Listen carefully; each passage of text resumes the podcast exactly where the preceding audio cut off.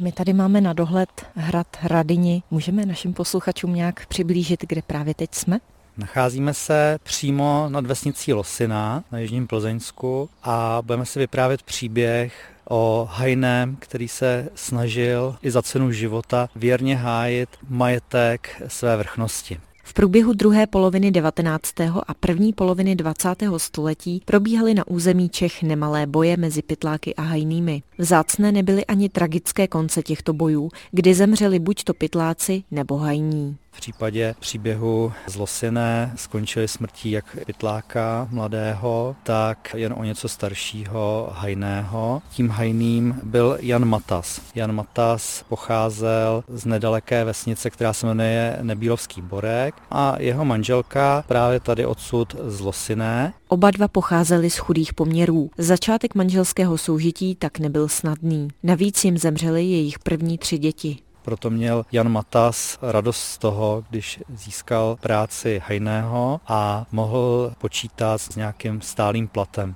Ještě se eh, manželům narodili tři další děti. Takže všechno vypadalo idylicky. Co se stalo? V roce 1884 si Jan Matas při obchůzce svého revíru všiml na stráni pod vrchem Radině, že mu neznámí pytláci kladou oka na zajíce a rozhodl se ty pytláky odhalit.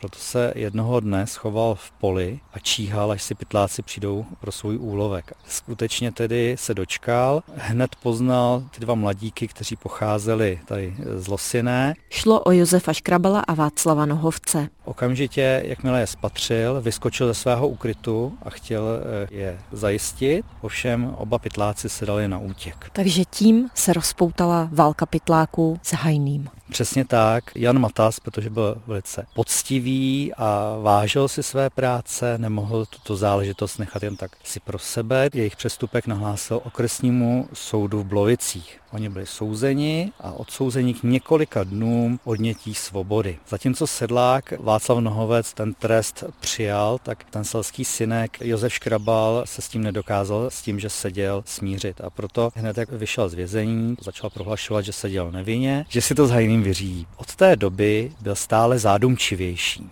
to se stupňovalo a vyvrcholilo to v polovině ledna 1885, kdy se ztratil z vesnice. Úplně zmizel a nikdo ho nemohl najít. Dalšího dne najednou byly nalezeny na svahu podradyní dvě zmrzlé mrtvoly. Jedna z nich byla mrtvola toho Josefa Škrabala a druhá hajného Jana Matase. Obě těla byla zakrvácená a zmrzlá na kost. Vedle nich byly pohozeny hlaven Škrabalovy ručnice a Matosova puška. 15 kroků od dvojice těl se na mezi pod trním povaloval Matosův kapesník a ještě o něco dále krví potřísněná pažba Škrabalovy zbraně. Pochopila jsem to tedy správně, že se postřelili navzájem, nebo tam byl někdo třetí? Právě, že první záhadou, kterou odhalila komise, která to přijala na místo vyšetřovat, bylo, že ve Škrabalově těle bylo nalezeno 17 zblízka střelených broků a naopak v Matasově těle bylo nalezeno 35 broků vystřelených z dálky. To znamená, že se nemohli postřelit navzájem. Bylo pravděpodobné tedy, že se do toho sporu zapletly ještě další osoby. Zjistilo se vůbec, kdo konkrétně střílel? To si můžeme přečíst například